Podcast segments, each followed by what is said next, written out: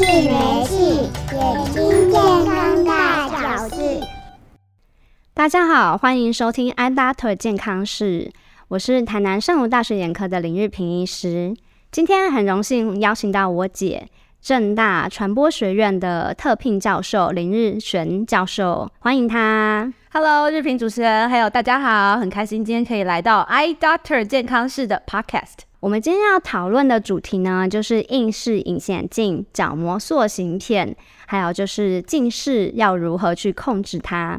那嗯、因为我姐是特聘教授，所以应该就是算是蛮会念书，还有蛮会写论文的。那我的印象就是小时候我姐很常在打电动，那其实我也是跟着她一起在那边玩电动啊，玩游戏的。那我们两个都。呃，近视度数从小都是蛮高的。现在我姐戴的是硬式的隐形眼镜，那我最近也接受了近视雷射的手术，所以我现在想要跟嗯我姐一起讨论一下，说我们从小整个戴隐形眼镜还有塑形片的一些心得分享。哎，你有记得说你是什么时候开始近视的吗？我觉得近视这个东西真的很奇怪哈，对，但是我记得我一年级，小学一年级就近视了，然后是一百度，然后我记得每一次都会跟着妈妈去看眼睛，就是看眼科，然后要测度数，那一天就是我的地狱天，因为永远每一次测都会增加，都会增加个五十度，增加一百度，然后回家就是被妈骂到臭头，就是走回去的那段路很累，然后呢，一年级就一百度嘛，然后五年级。就是很很棒的，就是也五百度了，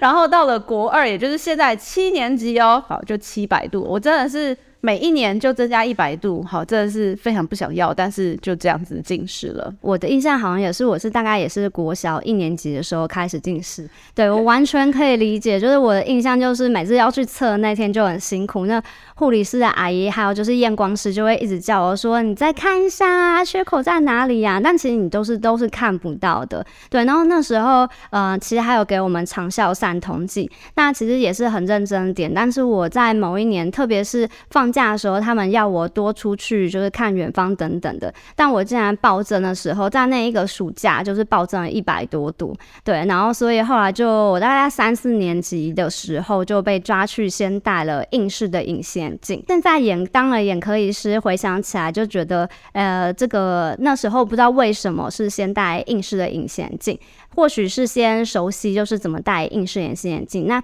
后来我们就就开始，因为我的度数实在是增加太快了。有一次就是两个礼拜内，后来又再去验光，就直接跳到四五百度。那因为增加很快，所以他们呃，就是我们有去一个呃叶聪哲博士那边。那那时候因为国外也是开始就是有推出这个角膜塑形片的这个产品出现，那时候还算是蛮新的一个东西，那还没有完全。就是引进，那就是有有分一些小朋友开始做一些就是呃临床的一些尝试这样子。那我就是就因为度数比较高，所以那时候先从白天就睡觉戴的，他觉得可能就是控制的效果没那么好，所以我就开始是白天的时候开始佩戴。那你有印象你是什么时候开始戴角膜塑形片吗？就是我国二的时候是先戴硬式眼镜，那那时候觉得还蛮舒服的，就是。适应一阵子之后就可以天天戴，但是那时候就是有有发生一些很好笑的事，比如说会掉在水槽里面，然后一个就是两三千块就不见，或者是不舒服就要拿下来然后替换。但是我记得我应该是高中的时候，也就是说硬式隐形眼镜。是 RGP 嘛，然后三年之后换成这个角膜塑形片。那角膜塑形片是高中戴，然后也没有戴的很久，就是戴一阵子，因为那时候已经七八百度了，然后甚至八百多度，然后所以想要戴那个角膜塑形片来试试看。那我发现我的记忆里面完全就是没有我姐这段的印象，就是我们可能都是比较 focus 在自己身上啦。对，那其实角膜塑形片它是一个很好控制度数的，呃的一个就是控制近视预防的一个。Weapon 就是武器这样子啊，目前的话其实有四种。那我们主要今天就是讲，嗯，角膜塑形片跟硬式的隐形眼镜。那角膜塑形片的话，它其实比较适合是，比如说四百四五百度以下的孩子。那现在的话是夜间的时候佩戴。那夜间时候佩戴，它睡满八个小时，早上再起来的时候，因为它会嗯重塑角膜的形状，那所以会压平中间的角膜，所以达到一个就是良好的一个重塑角膜的状况，让你可以看得。白天可以看得清楚，所以就像是做近视雷射一样，就是白天是一点零的状况。那它角膜因为是它是可逆的，不是像手术一样是不可逆的，所以它会慢慢的回弹回来。那到下午或晚上的话，因为四五百度的话，相对来讲是嗯、呃、回弹速度会比较可能比较慢，或者是说因为度数也相对比较浅。那如果像我姐一样是七八百度的话，她可能白天压的就算给了力道比较重再去压，可能白天也会有一些残存的度数在，所以那那时候，呃，就是博士才会建议我们说，可能就是可以改成白天佩戴。当然，现在的话都是晚上佩戴。那那时候白天佩戴的话，其实是为了一来是让我们白天可以看得清楚，那第二个是它有一个周边离焦的一个理论。那周边离焦理论呢，就是呃，我们一般来讲，光就是经过呃我们的眼睛的时候，会聚焦到我们的视网膜上面，让我们得到一个清晰的影像。但是这个周边离焦就是呃借由这个镜片呢改变我们的弧度以后，那光进来的时候呢，周边就是中间的呃光还是会到我们的视网膜上面去成像，但周边的就会在我们视网膜前面。那其实我们也知道，我们近视就是因为我们的眼轴会越拉越长，往后生长这样子。那呃生长以后它越拉越长，所以会导致我们比如说视网膜变薄以后，就是视网膜破洞啊，还有剥离的风险增加。就是为什么要做好近视控制？那这个呃，我们发现周边离焦以后，反而我们的眼周可以得到一个很良好的控制，就是不会随着时间就是一直往后生长的那么的快。所以这个理论目前我们把它做成硬式隐形眼镜、软式隐形眼镜，还有就是框架眼镜，那目前都是市面上都可以呃，尤其是到我们的诊所也都可以呃，有可以得到这些就是佩戴的服务这样子。那呃，我们那时候就是一般来讲，白天佩戴的其实是呃硬式的隐形眼镜，就单纯的。那那时候我们是把角膜，就是因为我们十八岁以下还需要有一个近视控制预防，所以我们把角膜塑形片拿来到白天的时候佩戴。对，那现在的话，你还有在戴就是这个角膜塑形片吗？呃，我当初戴的时候其实要适应，是因为我们不是晚上戴嘛，比如说我晚上戴八百度，然后。调一调会变五六百度，那我白天就必须要戴个五六百度的眼镜，没错，所以其实是比较不方便的。那所以那时候就是白天戴，嗯、但是那一阵子呢，像我的同学有去戴，嗯，我都会觉得就是眼睛张不开来，他可能在调整你的角膜，所以你就会觉得。眼睛张不开来，但是听说有人的效果还不错。那现在当然就是那一阵子戴过以后，就一直都是戴硬式隐形眼镜，就再也没有戴过所谓的角膜塑形片，因为它可能我的近视就是已经冲到了九百度，所以再戴这个角膜塑形片可能效果也是有限，然后比较没有办法在白天去调试。嗯，所以现在你戴的是硬式隐形眼镜，是那当然就是因为其实你也是长大了啦，因为硬式的隐形眼镜就是比较适合像是我们已经成年之后，我们再把它衔接着，因为它一整天的视力跟嗯角膜塑形片比起来，因为它没有这个加压的功能，所以没有重塑角膜，所以你拿掉硬式的隐形眼镜的话，其实你得到的视力是跟嗯就是就是原本你的度数，那因为角膜塑形片的话，它还有另外一个就是呃让你的度数降低这个功能，所以它其实是。是有佩戴的时候，你度数就会降低；那没有佩戴的时候，就是像我姐说的一样，就是它度数会回弹。那当然就是说，呃，如果度数越高的话，它可能加压，就算你睡满八小时，可能还是会有一些残余的度数。那越晚的话，可能越需要眼镜，也有可能像呃超高度数的八九百度的，他们可能白天的话也是需要戴一个眼镜的。对，那这都可以再跟临床上面的医师做一个呃讨论，这样子。哎、就是老姐，你刚刚不是有讲说那个洗隐形眼镜就是掉到那个水槽里面是嘛？然后虽然你戴的是那个硬式白天戴的隐形眼镜，但其实我也有做过一样的蠢事，就是呃，因为有时候就是你急着想冲洗之类的，那我们以前水槽其实就是要拉起来，那有时候会没有注意到，因为那时候有时候就是没有仔细在看嘛，小时候大概十几。岁的时候，我戴角膜塑形片，就是我也会有，就是冲洗啊的时候呢，没有注意到，那一冲就发现啊，它就顺着水流，就是跑到下水道了。对，然后因为那时候的确，就算是现在，其实一片补片的那个价钱，其实也是价格不菲，要好几千块。那你有印象那时候后来我们是怎么样改变这个习惯的吗？呃，我记得我掉过蛮多次的，然后不一定是洗，嗯、有时候是因为有东西跑进去嘛，然后就会不舒服，就会想要把它拿下来，然后在各种场合拿下来的时候，它就会掉在一些不知名的地方，然后我就会说所有人都停止，不准动，然后就开始裸眼那边找，然后找到 OK，但是找不到就很惨。就我记得有一次很印象深刻，在小学还是国国中国中的洗手槽，对，然后它就不见，所以那一天就必须要一只眼睛有有戴，然后一只眼睛没戴，巨大的视差，然后这样回家，然后或者是。有时候真的好像手残，会直接在家里洗一洗，它就掉了。所以你记得那时候妈妈或者爸爸会有什么反应吗？嗯，我记得我后来其实我没有掉这么多次，我大概是掉个一两次，后来就停了。对，因为我记得我妈，因为我们那时候都每个月会有一点小小零用钱。那当然，那时候就会把它存起来。那后来我妈就可能可能我们两个轮流掉啦，就是两个，比如说二加二，可能就是补个四片之类的。后来我妈就直接跟我说，就是要记得要拉起来。还有第二个，就她就跟我说，如果是因为自己就是不小心弄掉的话，她就是会那个补片的金钱，就是要我自己去出这笔钱。那当然，你就是通过一次自己的荷包，自己就会知道说，哎、欸，那就是少掉这样子。所以可是我没有，我没有被罚过钱，哦、对，所以我不记得这一段。当然很有因材施教喽。但是我觉得我记得我好像是掉的时候，很多都是长大以后一直掉，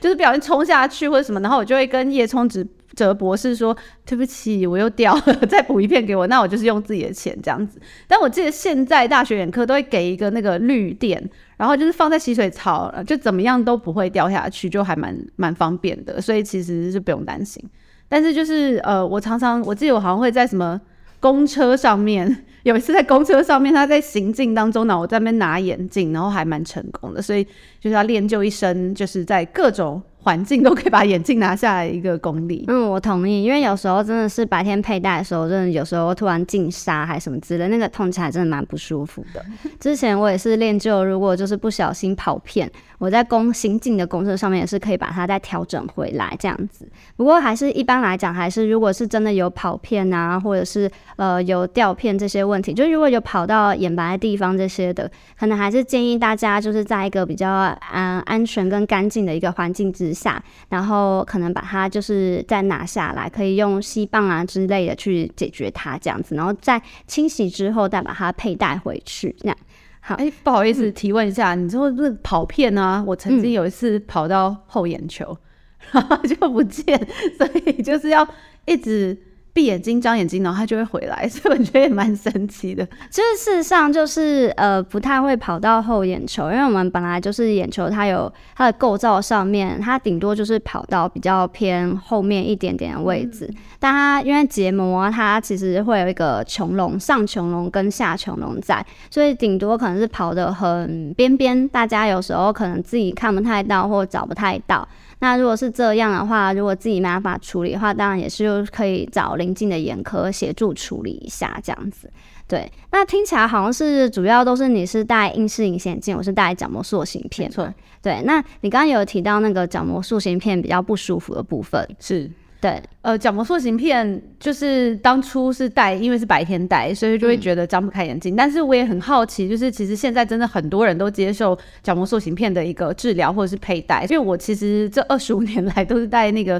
后来都是戴呃就是硬式隐形眼镜。那我也很好奇，现在就是角膜塑形片的一个发展是怎么样，然后它可以调整到什么样的效果，我也是很好奇。嗯，其实的确，现在就是验配角膜塑形片的人是比较多了。那经过这么几十年来发展呢，就是呃，它的设计还有就是贴合还有客制化的程度，我觉得也都大幅上升。那像是呃，像我是比较高散光的，我是大概两百度以上，就还没做近视雷射之前。那嗯，我姐刚刚我有问她一下，她以前大家也是就是也是散光比较多的人。那这样子的弧度的话呢，嗯，其实比较适合是戴角膜塑形片里面还有分一种是有加散光的部分。那加散光这部分的话，其实是更克制化的。嗯，因为它有加上散光，它的定位效果会更好，滑动程度不会像说呃之前那种，比如说没有加散光一般的就球面的那种片子。那对于高散光的人，角膜弧度比较没那么均匀的人来。来说，可能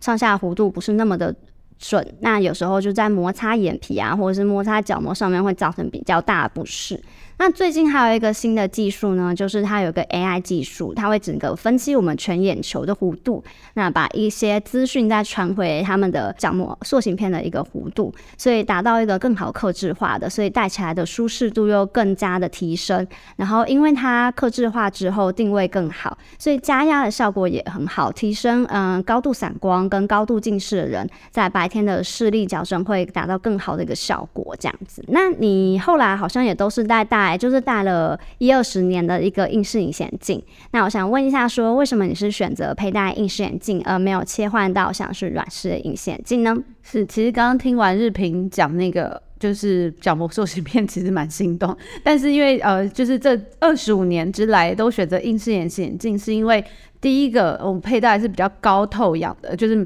每次呃验光师啊，或者是说诊所都会介绍，就是说它的透氧率比较高，那其实对眼睛是比较好，所以的确戴起来真的比较舒服。那只要戴上去没有进纱的状况之下，就感觉根本感觉不到有在戴镜片，那那舒适度还有贴合度是非常好的。那再来就是，其实它会抑制你的角膜去变形，就是抑制你近视的度数在变高，所以。有机会的时候都会一直戴着硬式眼镜，除了就是进纱的时候，就是其实有东西跑进去，其实是对眼睛不太不是很好，所以这个时候硬式它是会有异物感，那你就会马上把它拿下来，或者说点人工泪液等等之类去去呃处理这个状况。那我觉得也是对眼睛也是一个算是警告嘛，然后你就可以赶快把它去冲冲好。那对我来说比较安心，因为软式隐形眼镜的话，通常异物感是。不会有的，所以有杀进去可能感受不到，那有可能会让我比较没那么安心，所以我就会觉得应试其实还蛮方便的。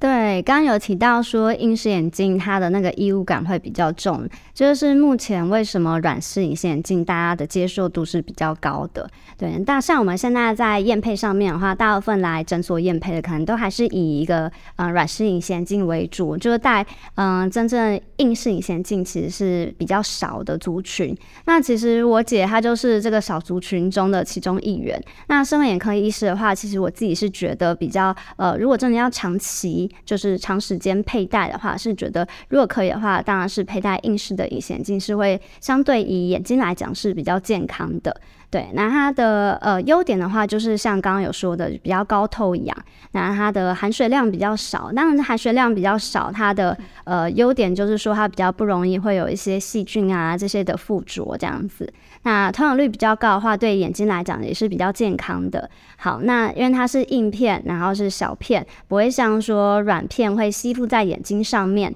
那它吸附在眼睛上面，其实很容易造成一个泪水交换的一个问题。我们的泪水交换是非常非常重要的，原因是因为它泪水它会带走我们的一些废物，那同时也会送氧气啊，还有一些营养进来。那戴软式隐形眼镜的话，它大片又加上它吸附在眼睛上面，降低了透氧程度，所以常常我们就会讲说，有一些人去看呃眼科医师的时候，说眼睛比较红啊，有长了很多角膜上面的新生血管，就比如说这长期戴软式隐形眼镜造成一个缺氧的一个情况这样子。那另外它的吸水，因为它含的水量比较比较少，那我们很多人戴软式隐形，就是说越戴越干。你戴硬式眼镜，你会有这样的感觉吗？呃，基本上不会，我戴了二十五年就可以知道我多习惯它的存在，而且其实。我那时候在美国的时候，因为都在乡下，Michigan 都是草啊树啊，我戴硬式隐形眼镜不会增加，而且我还减少了一百度。我那时候还很害很害怕是老花，结果不是，它是减少一百度，所以其实。它对于高度近视来说，真的是很有效去控制还有抑制，至少我不会再暴冲到九百五、九百七十五。所以，呃，对于高度近视还有长期佩戴，我觉得 就是是蛮重要的一个选择。就是刚刚有提到说，就是他觉得佩戴了这么多年的硬式隐形眼镜，但其实就是没有导致这干眼的状况。那我们刚刚也有提到，就是说，因为软式隐形眼镜，很多人都会在诊间跟我讲说，哎、林医师啊，可是我就是，因为他们都有干。炎症状产生，那我跟他们讲的时候，他们都会很震惊的说：“我已经带了，就是呃，就是呃，含水量很高的，比如说六十 percent 的这个软式隐形眼镜。但其实这个概念是错误的，并不是说你戴越高含水量的，你眼睛越不会干涩。那它那个含水量呢，其实它越高的含水量，这个呃它的质地会更加柔软，镜片的质地。那所以你戴起来其实是舒适度是越高的。那越含水量如果越低的话，那它的材质会让人家感觉会比较偏硬一点，所以你戴起来会的不舒适度会下降，会觉得比较像硬片一样比较不舒服。那这个含水量呢，大家呃越高，然后其实你把隐形眼镜拿下来放在桌上，你就发现过几分钟以后，它其实就干掉脆掉。如果有戴过，应该都知道。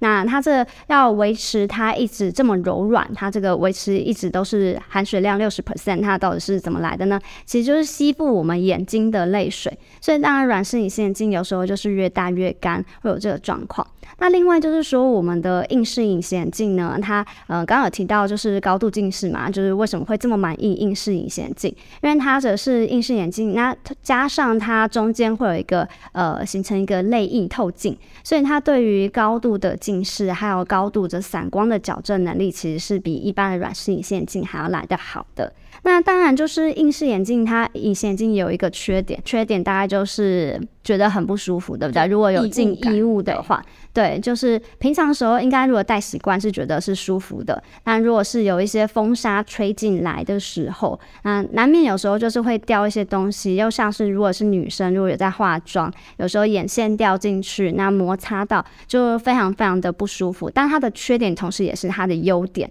就是痛其实一直都是一个非常非常好的一个警讯，就是告诉我们说有一些状况在需要我们去处理。所以呃，这个呃异物感，它这个痛其实。也是一个保护我们自己的一个机制在。那常戴的话，因为它都是常戴型，配的衣服一定都是一年起跳使用。那所以这个部分的话，就没有像软式隐形镜有出日抛的部分。那日抛的好处当然就是你减少你清洁的时间，你呃戴上去，然后拿下来就可以直接丢掉啊，不用再去担心什么清洁上的问题。那常戴型的话，就是要你有准备买哪些东西吗？常戴型哦，通常都会准备清洁液，然后都很习惯每天都会清洁，然后把它浸泡。那现在好像浸泡跟清洁已经三合一了，就直接就是冲一冲水，直接丢进去，它可以去蛋白，然后有清洁，然后同时也是浸泡。因为以前是浸泡液跟清洁液分开，对，但现在以前超多罐的，对，但我还是习惯就是先清洁，清洁液跟浸泡液，我就是两个都还是会双重使用。我觉得自己清洁完会觉得。很安心，对，就以前我们的话是清洁液，然后再泡一个保养液，然后定时要再加一个去蛋白。好，那这边再讲一个，就是我的悲惨故事好了。有一次我加了去蛋白，然后其实我们还会备生理食盐水，那么沙林要做一个冲洗。就我那次没有做好冲洗，然后那个去去蛋白它其实是一个酵素，然后酵素然后去分解那个蛋白，结果因为没有清洗干净，后来戴上戴到眼睛上面，然后就变成眼睛上面破皮。哦、对，所以这种常戴型的，就是要很注意说你清洁这些要做好。那嗯、呃，小时候我自己觉得我的清洁做的蛮好，但其实你知道真正让我们角膜没有溃疡的人的最大功臣，你知道是谁吗？是什么呢？是是妈妈，对 对，因为其实那时候后来长大当了眼科医师，才发现我们其实是非常非常幸运的，就是没有做，就是变成角膜溃疡这样子。那有时候临床上面还是会看到有些人戴角膜塑形片，或者是戴硬式隐形镜，或者是戴软式隐形镜，导致角膜溃疡。那这个清洁上面是非常重要的。第一个是要定期清洗水盒。那那时候我们其实清洁都做得非常的努力，但是水盒上面其实我发现其实上面有很多脏污。那那都是后来我妈就是有提醒我说，哎、欸，这定期就是她其实都有在拿一些东西帮我们把很细小的那些脏物都清掉，然后同时去外面晒，把它晒干，这都是非常非常重要的事情。因为有水的地方就非常容易的会生细菌这样子。那同时定期呢，就是也可以。跟呃我们的诊所啊，或者是验配的地方，就是拿新的一个水盒。那呃像我们的有一些长庚的研究啊，或者其他地方的研究都有指出说，感染的话，其实镜片上面的感染，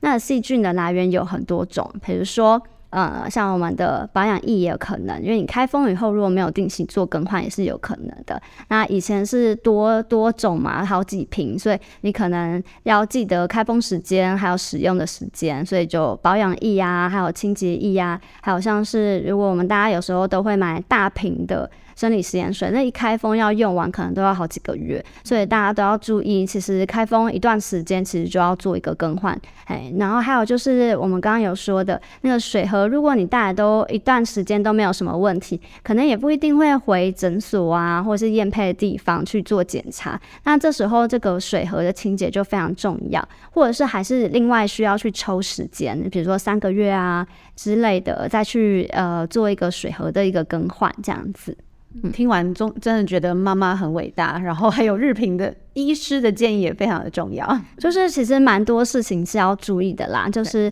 嗯清洁如果没有做好的话，其实对眼睛的健康其实也是造成一个很大的影响。是对，那你最近有发现我最近有什么样不一样吗？我发现你抛弃我了，没有跟我一起加入就是硬式隐形眼镜或是隐形眼镜的行列。我发现你的眼睛更明亮了，你是不是做了什么事情啊？对，就是因为后来其实我以前也是戴硬式隐形眼镜的，然后戴到了二十几岁，后来就是进了医学院以后，发现就是真的很难再佩戴，因为呃，就是呃，我非常喜欢戴。硬式的隐形眼镜，因为那个对我来讲也是矫正效果非常的清晰。那那时候我有试过戴软式的隐形眼镜，然后我发现我不太能够接受它的视力品质，我觉得那个锐利度跟清晰度非常的不好。那，当然也是我到了现在才知道，我是一个对视力品质要求非常非常高的一个人。那后来我有尝试着要切换成框架眼镜。那呃，需要切换成框架眼眼镜的原因，是因为就是身为医学生，有时候要值班啊等等的。那你你二十四小时或者是上班三十六小时，你根本就不可能戴着一个隐形。硬式隐形眼镜或者是软式隐形眼镜这么长的一个时间，所以我那时候尝试切换，但是切换上面都不是很顺利，因为我戴太久，从小大概十几岁就开始戴，呃，就是隐形眼镜。所以后来发现，哎、突然之间戴框架眼镜，我连走楼梯啊这些，我都会觉得有一种很没有安全感，因为它有框架，你会觉得好像周边的那个视力啊，还有就是超过边框以外的世界，你看不太清楚，就是非常非常没有安全感。但后来也是因为就是没办法，就是实习，所以就是你就是硬撑过了那段时间，慢慢后来也是越来越能够接受。对，然后后来呃，当到了主治医师以后，最近那我开始就是尝试开始开一些近视雷射，然后加上自己也有一点干眼，然后后来发现，哎，嗯、最新的一个 Smile 的手术，就近视雷射手术，哎，自己的病人做起来的效果都非常的好。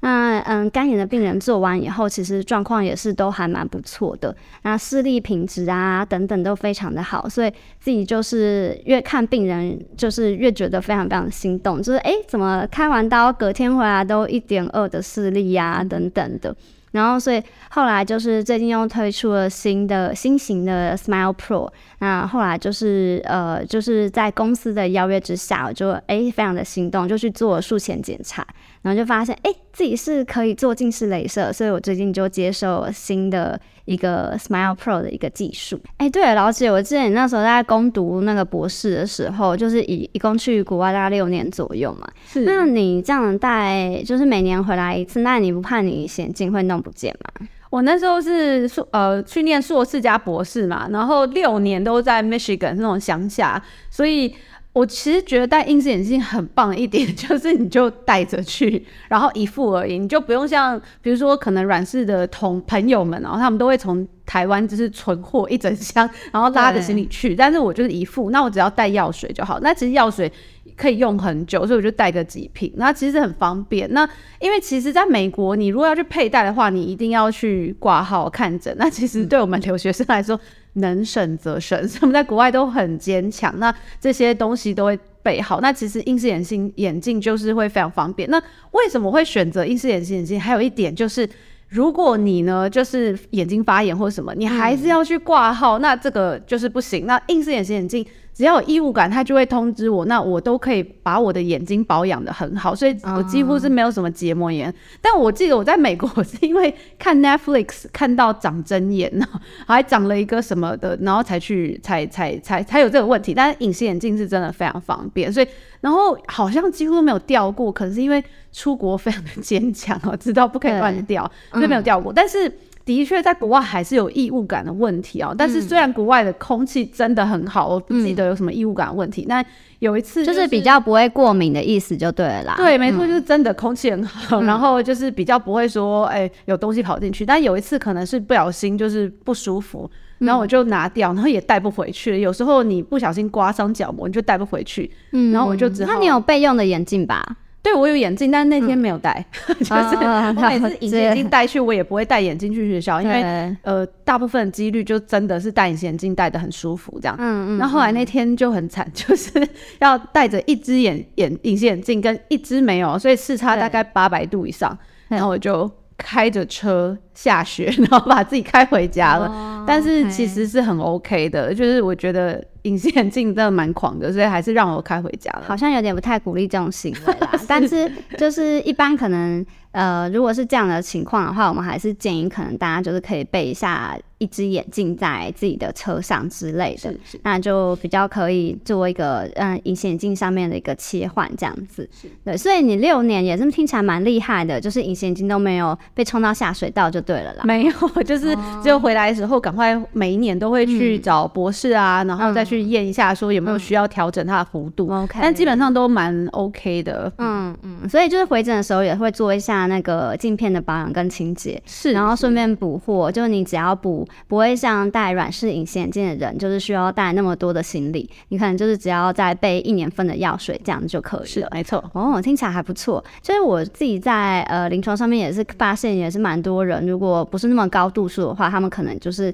回国的时候就趁机选择做近视雷射。当然，就是可以是，我觉得是第三个方案，就是觉得是呃愿意手术的人来讲的话，他们就是对他们来讲不用带那么多的东西，可能又是更方便的。那如果是在国外的话，因为怕感染的部分，那硬性隐形眼镜的话，它泪水交换也是比较好的，所以可能发炎啊，或者是感染几率相较如果有做好清洁的话，其实是比软式来讲的话是比较呃低。然后还有加上佩戴时间，就是还就是使用年限。好来讲的话，是比软式隐形眼镜还要再久的，所以就是对国外的学生来讲的话，可能也是一个蛮好的。然后不敢手术的人来讲的话，就算是一个比较好的一个选择，这样子。没错，像我就是不敢手术，嗯、所以我真的只要想到跟眼睛有关的，我都不要。所以我觉得，然后又可以控制度数，然后又看得很清楚。因为就像刚刚日平讲的，就是我觉得那个硬式隐形眼镜戴上去，你真的觉得你拥有了一双很美的眼睛，就是。你感觉不到那个镜片存在，而且它是贴的嘛，所以你是这边都没有余光，就是戴眼镜是旁边看不到，它就是有个框，你一定要转到这个地方才看得到，对不对？就是周边就是会比较不好的视力品质，然后还有就是超过镜框，因为我们两个。呃，可能是脸比较小的人，对，所以就是呃，有时候眼镜是蛮难挑的，因为就是眼距来讲是稍微比较偏窄的。是，有时候可能是呃，大人的镜框里面可能有，像我自己去挑，可能一年只能找到一只适合的。那如果是从小朋友镜框来挑的话，你应该不喜欢戴那种什么粉红啊、什么蓝色之类，对对，可能也会有一些呃外形上面的一些考量这样子。对，那周边的呃，从小又加上从小佩戴。所以对于周边那种不安全感，比如说看下面、看楼梯，可能会有一块是看不太到，就那种感觉是很不舒服的。这样子，是，所以其实硬式隐形眼镜真的陪伴我二十五年，我到现在还是觉得很很舒服。而且我记得我是去年吗？去大学眼科配啊，对，没错，看的超专业。因为不过他也，然后我把我旧的拿去，他就说哇，你这上面都没有刮痕，而且超清楚，嗯、就代表说你看我清洁真的很彻底。对，对，然后我去的时候，他真的是。配上去，我反而不用配很深的，就是比我现在度数还要再少一点点。听起来好像就是有老花的意思，不是？因为他说比较近，他说不用跟眼镜配的一样深的度数。嗯，因为我之前一副哦，就是看近的会看不到，然后我就说惨了，我眼老花。他说没有，因为你太配太深了。然后我才知道哦，原来。就是大学，这就是老花，没错。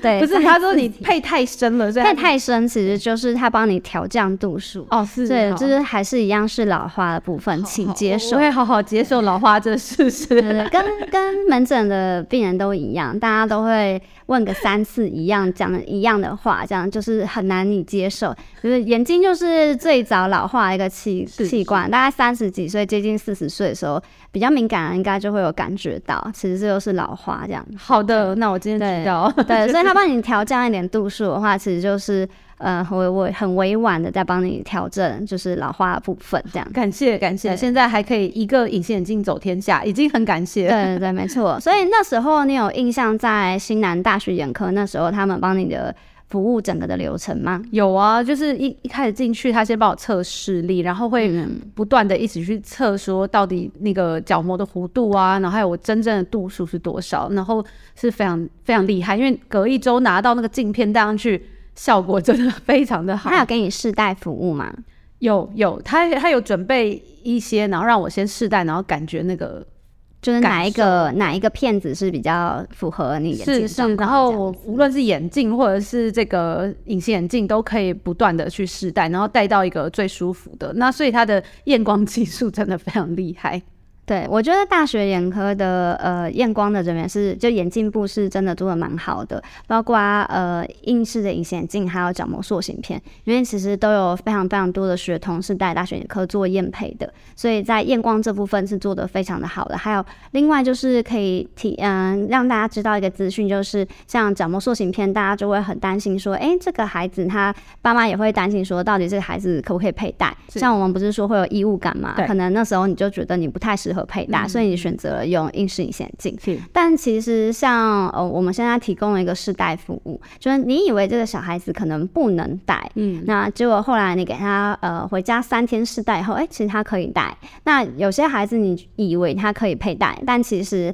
嗯、呃，给他试戴服务。回去以后，可能哎、欸，就是跟你想象的是不一样的，所以有这个试戴服务，我觉得是蛮好的。对，那就是如果大家是有想要呃对角膜塑形片是有兴趣的话，其实也是可以到呃就是我们诊所啊，就是全台的各呃各个地方的诊所，就会先去试试看，才知道说哎、欸、这个孩子到底是可以还是不行这样子。那身为妈妈，我们现在都是妈妈嘛，对，那如果以后小朋友。就是有开，比如说珠宝，它有开始有嗯近视之类的话，你会有什么样的想法吗？啊，就是多带他出去看外面以外呢，就是真的也会考虑，比如说硬式隐形眼镜或者是角膜塑形片。比如说，如果是假性近视或者甚至是比较轻度近视一两百度。可能就是到了能够佩戴年纪，就会直接让他戴角膜塑形片去把它看看能不能用这样的方式去调整，然后让他可以再回到比较好一点的一个状况。所以其实就是虽然以前你觉得不太，呃，那时候的经验不是那么的好，可是因为现在技术有更新了，所以你就是觉得还是可以，就是在比较早期，像我们以前那时候佩戴，可能就太晚知道这个讯息了，没错。对，所以嗯、呃，一般的话现在是建议是九岁啦，就是。要戴隐形眼镜的部分的话，那就是如果是在九岁那时候，如果是适合佩戴，经过眼科医师评估以后发现适合佩戴，其实你也是有意愿让小朋友接受这一个治疗嘛，对不对？是没错，因为我们那时候因为角膜塑形片算是第一批使用者吧，算是我们真的是最早期的使用者。那现在真的变很多，那我觉得九岁也是不错的一个分水岭，是因为小朋友比较知道怎么戴了。你是不是在九岁以下可能就捏碎，或者是就是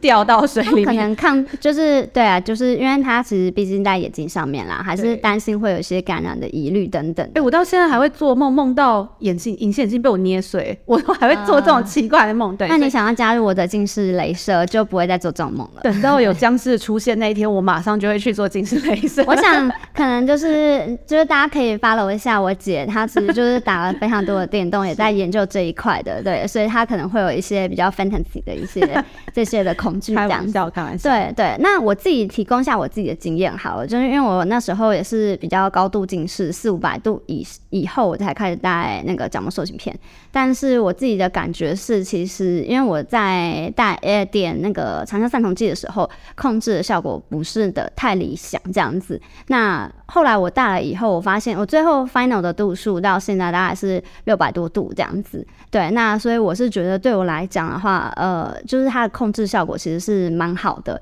嗯、从大概国小呃高年级的时候一直带到高中，因为高中的时候有时候就是不舒服，有时候就拿上拿下的，因为要念书等等的，所以佩戴的也没有像以前那么勤。那我觉得以不呃后来后期没有一个那么常戴的一个状况之下，最后。抽头增加的度数大概一两百度，我觉得其实算是就好几年才增加几一两百度，我觉得其实算是控制的蛮好的这样子。所以如果以后我的小朋友就是如果也有一个近视的部分的话，那我可能也是会在考量这个嗯角膜塑形片的部分这样子。但当然也是提醒大家，就是以小朋友来讲的话，尽量就是少让他们接触三 C。然后因为现在在 COVID-19 期间，我们发现就是呃小朋友的近视其实都真的是大幅的增加。我有看到半年以内，你猜猜看增加了几度？一般的话，一年是增加一百度，如果没有控制的话，真的。嗯，然后可能因为 COVID-19 都在看平板，对，没错，一年增加四百度，有可能吗？有可能，因为我看到就是半年增加两百五十度，所以换算回去，可能就一年会增加五百度，是啊，非常非常的可怕。而且不是只有一个案例，我那时候看了好几个这样子。对，所以可能嗯、呃，就是呃，除了呃戴角膜塑形片或者是说点散瞳剂以外，其实也是要大家非常注意的，就是每天。至少嗯八十到两呃八十分钟到一百二十分钟的一个户外活动时间，然后接触到阳光的，这样对眼睛才是一个比较好的一个视力发展。那以上就是我们今天的讨论。那非常荣幸能够邀请到我姐林日璇教授来到我们的这个 iDoctor 健康室。谢谢日平，非常的专业，谢谢大家。好，那就是下次再见，拜拜。